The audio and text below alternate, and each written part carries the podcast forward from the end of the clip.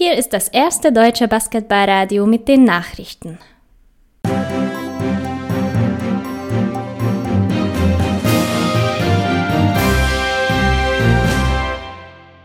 Die Tagestee mit Finn Erhardt am 9.06.2020. Guten Abend, das sind die Themen.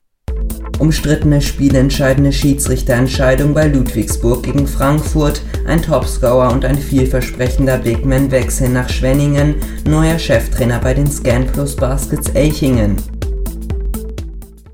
In der ersten Partie mussten die Fraport Skyliners gegen einen der Favoriten des Turniers gegen Ludwigsburg bestehen. Und das taten sie mit Präsenz unter dem Korb, unter dem sie 10 Rebounds mehr als Ludwigsburg holten, dafür hatten sie mit umso mehr Ballverlusten zu kämpfen, John Patricks Team bestrafte diese und so entwickelte sich ein Spiel auf Augenhöhe, das ein tragisches Ende fand.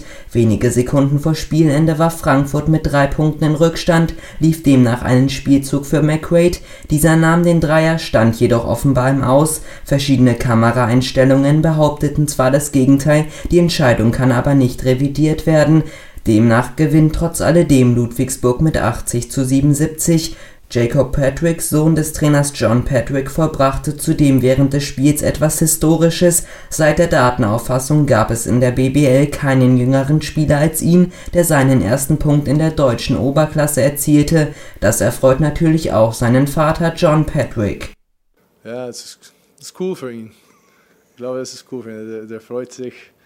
Ähm, das ist nur ein, ein Schritt, aber ähm, ich freue mich für ihn.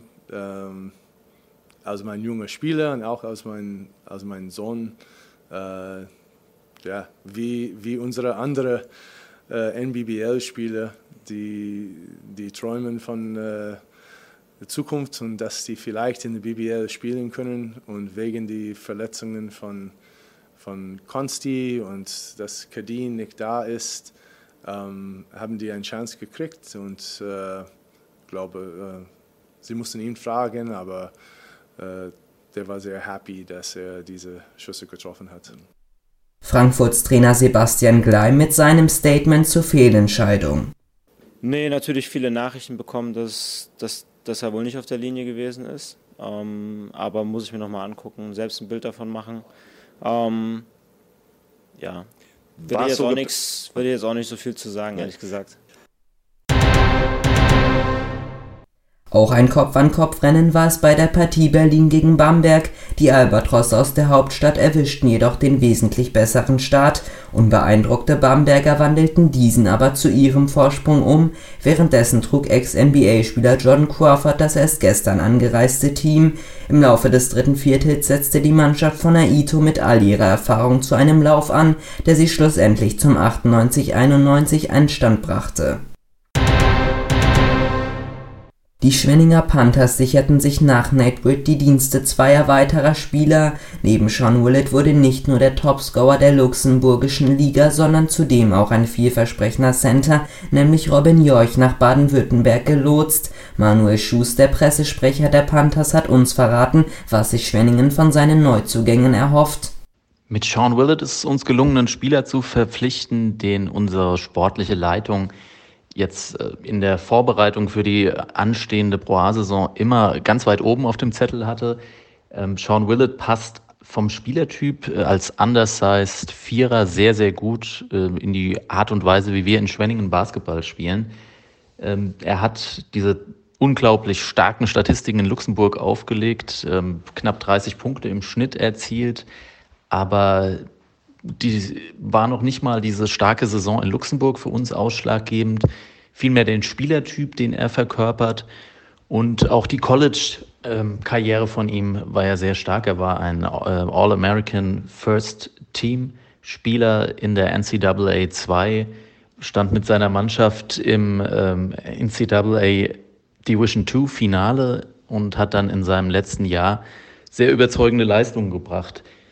Wie schnell er sich wirklich auf dem klar höheren Niveau in der Pro A zurechtfinden kann, ähm, positionstechnisch ist er für uns eins zu eins der Nachfolger von Jaron Lewis. Äh, Jaron Lewis hatte ja auch äh, eine Zeit gebraucht, bis er zurechtgekommen ist, kam direkt vom College. Ein kleiner Vorteil vielleicht, dass Sean äh, auch schon mal abseits des Parketts diese Europaerfahrung mitbringt. Aber wir sind einfach allein von seiner Spielanlage her und seinem Hunger, seinem Willen, sich in der Pro A auf dem nächst höheren Level beweisen zu können, sehr von ihm überzeugt und denken, er wird äh, relativ schnell ein wichtiger Spieler für uns sein. Mit Robin Jorch ist es uns auch gelungen, einen Spieler zu verpflichten, der eine tolle Grundausbildung genossen hat, der jetzt die vergangenen fünf Jahre in den USA war und dadurch auch so ein bisschen vom Radar vieler Teams, glaube ich, gerutscht ist. Ähm, aus unserer Sicht ist er aber ein Spieler, der schon sehr, sehr früh ja auch als 16-Jähriger in der Pro B in Stahnsdorf gespielt hat, dort äh, sich Jahr für Jahr verbessert hat und dann in den USA in einem tollen Programm, Division One College, ähm, lange gespielt hat, dort überwiegend als Rollenspieler fungiert hat. Aber wenn man sich umhört, überall für seine Arbeitseinstellung, seinen Lerneifer bekannt war und ähm, seine besten Jahre ja auch noch vor sich hat. Er ist ja auch erst 25 Jahre alt, obwohl er jetzt schon so eine lange Vita eigentlich vorweisen kann. Wir wissen ja, Center reifen oft erst zu, zu ihren besten Leistungen, wenn sie noch älter sind. Also Robin Jorch hat eine Menge Potenzial und wir sind uns sicher, dass er ein ganz äh, wichtiger Baustein für unsere zukünftige Mannschaft sein wird. Er bringt äh, vor allen Dingen in der Verteidigung auch eine Präsenz mit, die wir in der letzten Saison nicht ganz so hatten. Ich denke, ähm, er wird sich da sehr, sehr gut bei uns mit einfinden können. Und ja, wir freuen uns sehr, dass es uns gelungen ist, einen so vielversprechenden, jungen, gut ausgebildeten deutschen Spieler nach Schwenningen zu holen.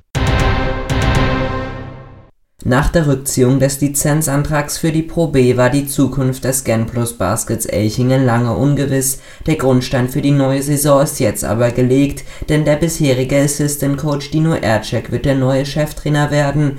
Nachdem Ercek Ende 2018 seine Basketballschuhe an den Nagel hing, war es sein eigener Wunsch, Co-Trainer von Ingor Perovic zu werden. Ein Jahr später ist er jetzt sein Nachfolger das waren die Basketballradio-Nachrichten. Die nächsten Nachrichten gibt es in einer halben Stunde hier auf Basketballradio FM.